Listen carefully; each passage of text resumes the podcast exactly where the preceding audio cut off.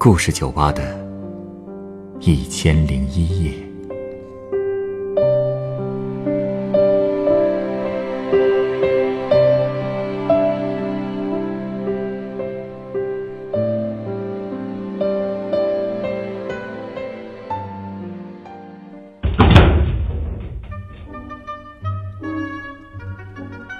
欢迎光临故事酒吧。今天来到酒吧的这位客人，向我讲述了他在新西兰生活的一段经历。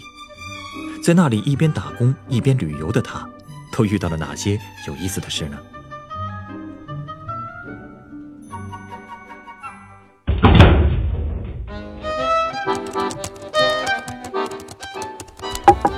打扰了，您点的饮料。谢谢。还在忙工作啊？没有啊，我在制定行程。春节打算出去玩。你这是出去玩的行程？嗯。乍一看这么密密麻麻的表格，我还以为你是在工作呢。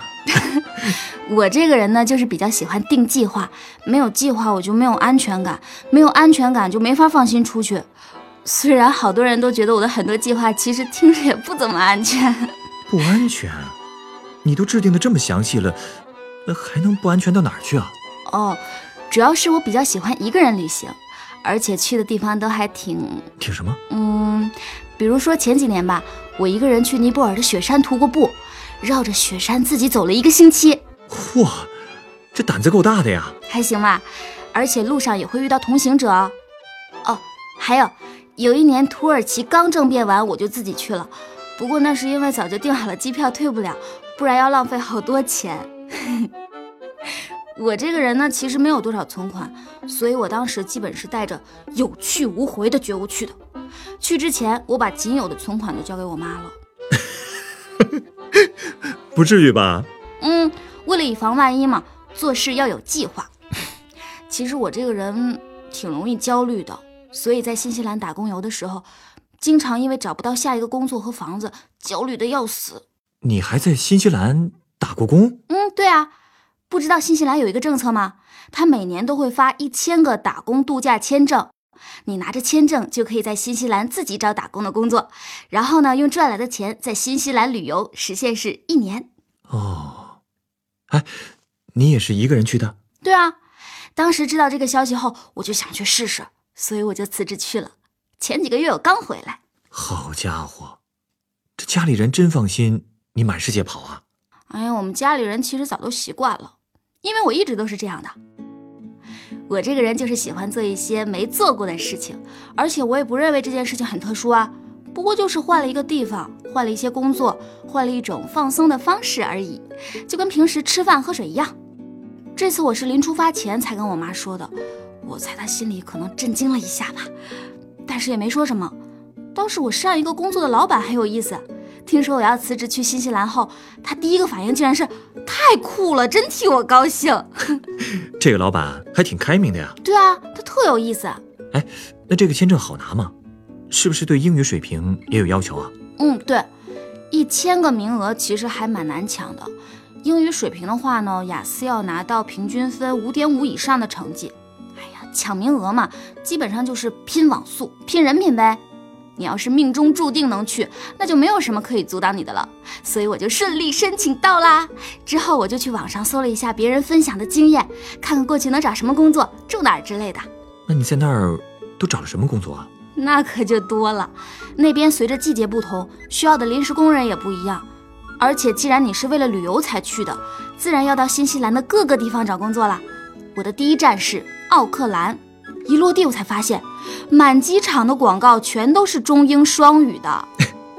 看起来中国人去的不少啊。嗯，就是，中国人多确实有好处。比如我的第一个住处就是在一个台北人家里。他开民宿？嗯，差不多吧。确切的说是换宿，就是说你帮他干活就可以免费住宿。哎，这个不错呀。那你帮他干什么呢？嗯，其实就是一些家务活。那个台北人住在一个有很多猕猴桃包装厂的小镇上，他家因为孩子多，所以就需要一些人能帮忙打扫房间、整理庭院什么的。每天只要做两到四个小时，就可以住在他家。而且我去的时候正好是猕猴桃成熟的季节，整个镇上需要工人采摘、选果、包装什么的。所以我本来想的是帮房东干完家务活，就可以到镇上找采摘猕猴桃的工作了。但是没想到去年猕猴桃季节开始的很晚，我等了一个星期，在镇上的工厂全都登记报了名，可就是没有工作找上门。哎呀，我刚才不是说了吗？我这个人只要面对不确定的事儿，就会特别的焦虑。那个台北大哥人还挺好的，看我这么郁闷，就说你要想走就可以走嘛。所以我就搬到了另一个小镇，都说那边的工作很多。哦，后来那个台北大哥还帮我介绍了一个叫老卢的男生，他也是在那边打工旅游。老卢给我介绍了一个住处，在那里我遇到了一个法国人，正好也要找工作。我们就开着车去各个工厂问有没有工作。车是法国人的？嗯，对。哦，不过后来我自己也买了一辆二手车，因为新西兰公共交通其实挺不发达的，自己要是没有车根本没法出门。好在那边二手车很便宜，甚至比自行车还便宜。啊，真的，很多车都是九十年代产的老车，所以特别便宜。啊，我继续说工作哈。嗯，那次我们挺幸运。第二天我就去蓝莓园上班了，不过我也不确定这算不算是我的第一份工作。为什么这么说呢？因为，因为摘蓝莓真的是太自由了，简直可以当兼职。呃，怎么个自由法啊？就是没有人管你，想来就来，想走就走，根据你摘的分量给钱，赚的也不错。工作的时候呢，还可以聊天、唱歌、听歌，甚至还可以吃蓝莓。我甚至还听到有人在蓝莓园用手机玩狼人杀，嚯，还真是轻松啊！对啊，而且蓝莓园里还有好多的帅哥。哦，那里专门有一个工种叫 runner。呃，runner，跑步的人。嗯，对，就是在园子里跑来跑去的。我们摘蓝莓的时候，如果筐满了，可还想继续摘的话。就可以喊 runner 过来拿走我们的工牌和摘好的蓝莓，到流动的台子那里称重，再把空筐和工牌交回来。所以 runner 差不多就是传送员的意思吧？这工作可够辛苦的呀。嗯，其实也还算好啦。我跟你讲，那些传送员都是些大长腿的帅哥，性格也特别温柔，总是对你笑嘻嘻的，啊，真的太养眼了。而且摘蓝莓的人基本都是一些喜欢旅行的年轻人，工作气氛也特别棒，听着真不错啊。嗯，是啊，休息的时候我就到周边去玩。新西兰的打工度假政策是，只要做三个月和农业相关的工作，就可以给你续签三个月。我本来就是冲着续签去的，所以就想着赶紧先做完三个月的农业工作。哎，摘蓝莓就算吧？算啊。后来我又在苹果厂找了一个全职包苹果的工作，哎，那是我干过的最辛苦的工作了。怎么说呢？因为和摘蓝莓相比，苹果厂的气氛就压抑多了，而且管理的很严格，工作时间也特别长。我跟你讲，每天六点不到就要起床，要连续工作十一个小时，中间只能休息两次，一次十五分钟。啊？中午也只有半个小时的吃饭时间，其他时间都要站着干活。哎，一开始做选果工还只是站着不动，后来扔烂苹果的时候，我需要把苹果扔到根本够不着的传送带上去，就好像你练了一天的投掷，你能想象有多累吧？嗯，是够呛。包括剥苹果也是体力活。哎呀，总之做这份工作的时候，我几乎天天脑子里都在骂脏话，我觉得自己身体都要垮了。不过为了赚钱和凑时间，我好歹是忍过去了。后来雪季的时候，我去滑雪场端过盘子，中间回国了一趟。回到新西兰后，还在不同的城市打过咖啡，中间还摘过樱桃。最后去了海边的一个青年旅社换宿，顺便学了一下冲浪。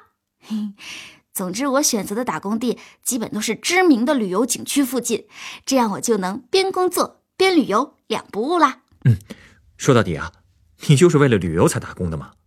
哎，那你觉得在那边哪儿最好玩啊？滑雪场啊，在那儿无论是上班还是休息，怎么待着都有意思。因为我特别特别喜欢滑雪，特别特别喜欢下雪，还特别特别喜欢雪山。哎，冷静冷静冷静！你这么喜欢雪啊？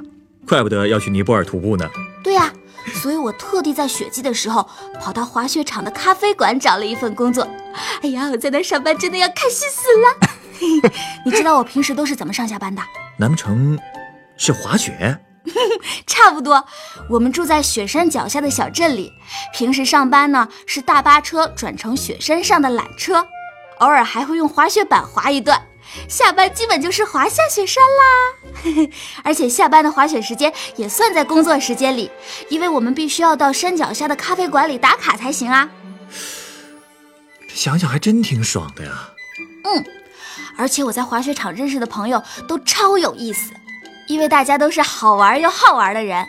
有时候风雪大，雪场关门，大家都休息的时候，我们白天就在小镇上搭台玩雪板，晚上就在员工宿舍里玩游戏。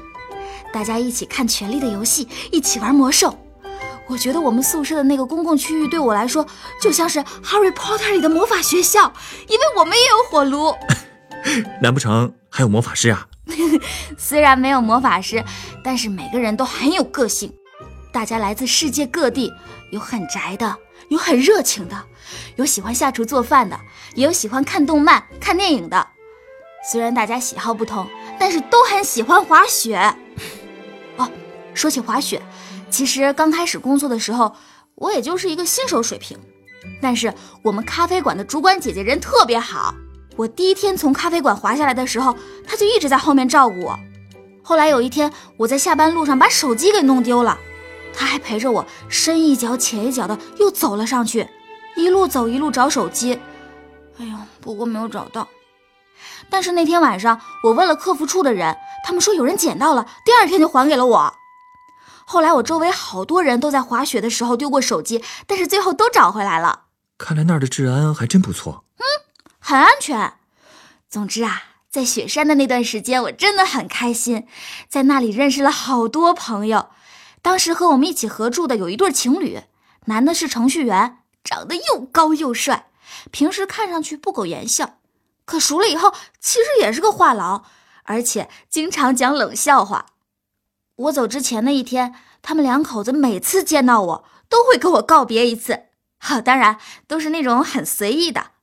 最后，当我推开门要走的时候，程序员小哥突然就跑过来问我：“你真的要走啊？”还没等我反应过来，他就给了我一个紧紧的拥抱。哎呀，说实话，我当时真的挺感动的。不过也觉得被瘦子抱住的感觉还真挺硌的。这些都是很好的人啊，那这些朋友现在还有联系吗？嗯，有联系。其中一个是中国的朋友，我前一阵子还到他家找他玩了呢。明年春节我计划去巴黎，那里也有一个我在新西兰认识的朋友。其实人在国外，大家都会把最好的一面展现给别人。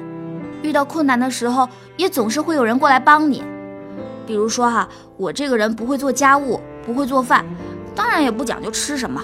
对我来说，只要能填饱肚子就行。所以我经常吃泡面，或者自己做一些黑暗料理什么的。周围经常有朋友看不下去，拉着我一起吃饭。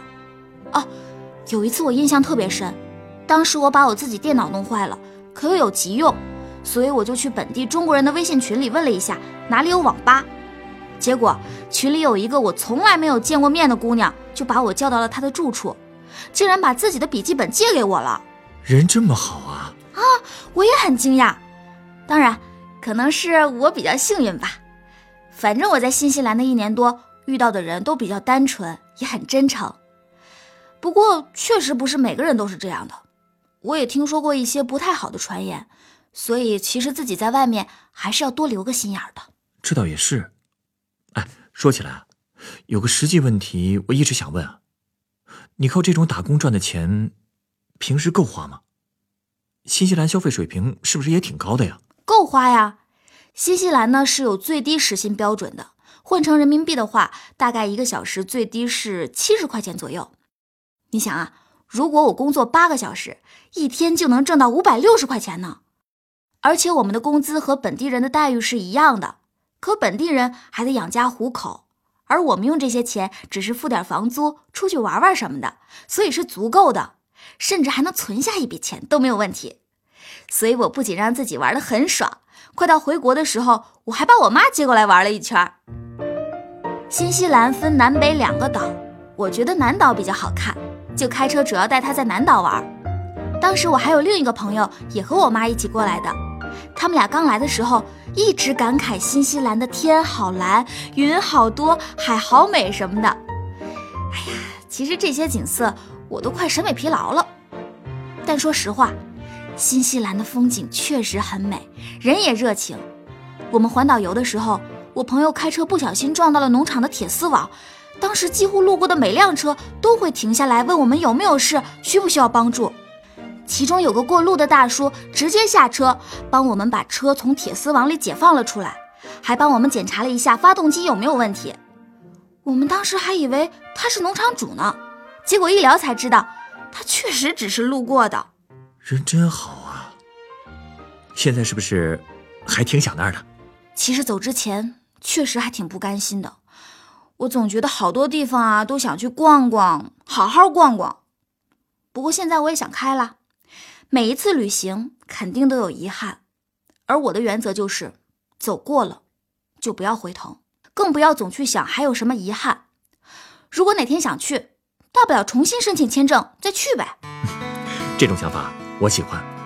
人生啊，总是要向前看的嘛。嗯，对我来说呢，还是要向前看。就是金钱的钱，啊！因为只有赚到钱，我才能继续旅行啊。所以回来之后，我就赶紧找了一份工作，平时也在找一些写文章的兼职做，就是想尽快再攒一些钱出来，可以去下一个目的地。嘿，你这样的生活状态还真不错。你稍等啊，我想送你一杯鸡尾酒。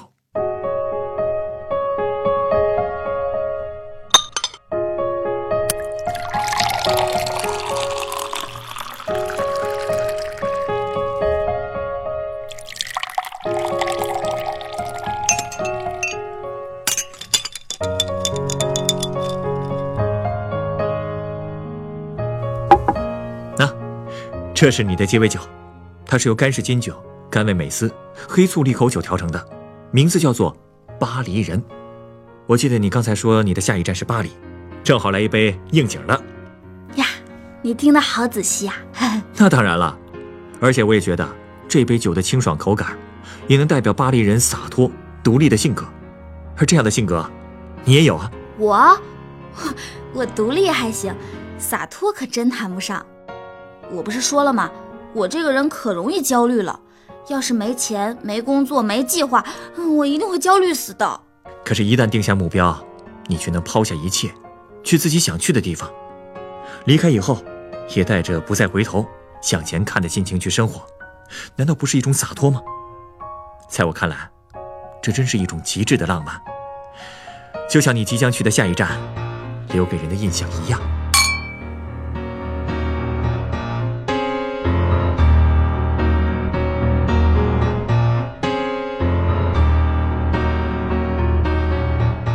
本故事改编自驴友 Jin 的真实人生经历，采访改编制作陈寒，演播李诗萌、陈光，录音严乔峰。下一个夜晚，欢迎继续来到故事酒吧，倾听人生故事。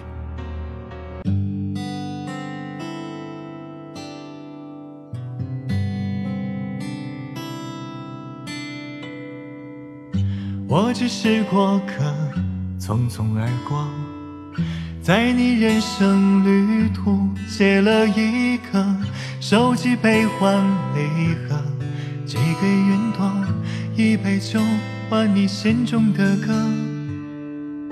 你也是过客，匆匆而过，把所有的坎坷归于生活，笑着诉说喜怒哀乐，而伤口却还没有愈合。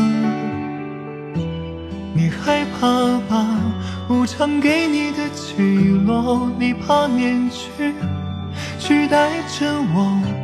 你害怕吧，岁月给你的挫折，理想随着白发褪色。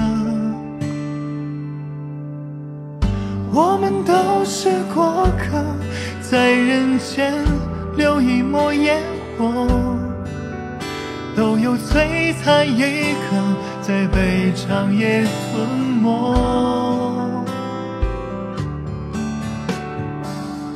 我们都是过客，一杯酒，种下了因果。那日重逢于星河，愿你不寂寞。在故事酒吧，唱一首你我的歌。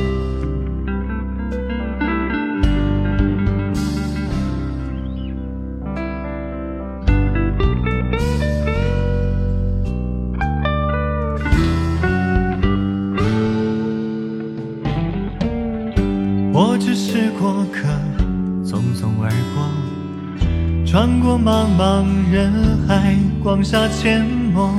你的悲欢离合，浮于云朵，一场雨换你的泪一颗。你也是过客，匆匆而过，把所有的苦难、爱与执着，皮囊一过。笑着诉说，而伤疤却注满了洒脱。别害怕了，无常赋予你鲜活，所有面容都是真我。别害怕了，岁月似水如清波，洗去铅华，看日升月落。我们都是过客，在人间留一抹烟。火，都有璀璨一刻，在悲长夜吞没。数辗转离合，我为繁星，愿为你闪烁。你的长夜有万家灯火，别害怕了，你是。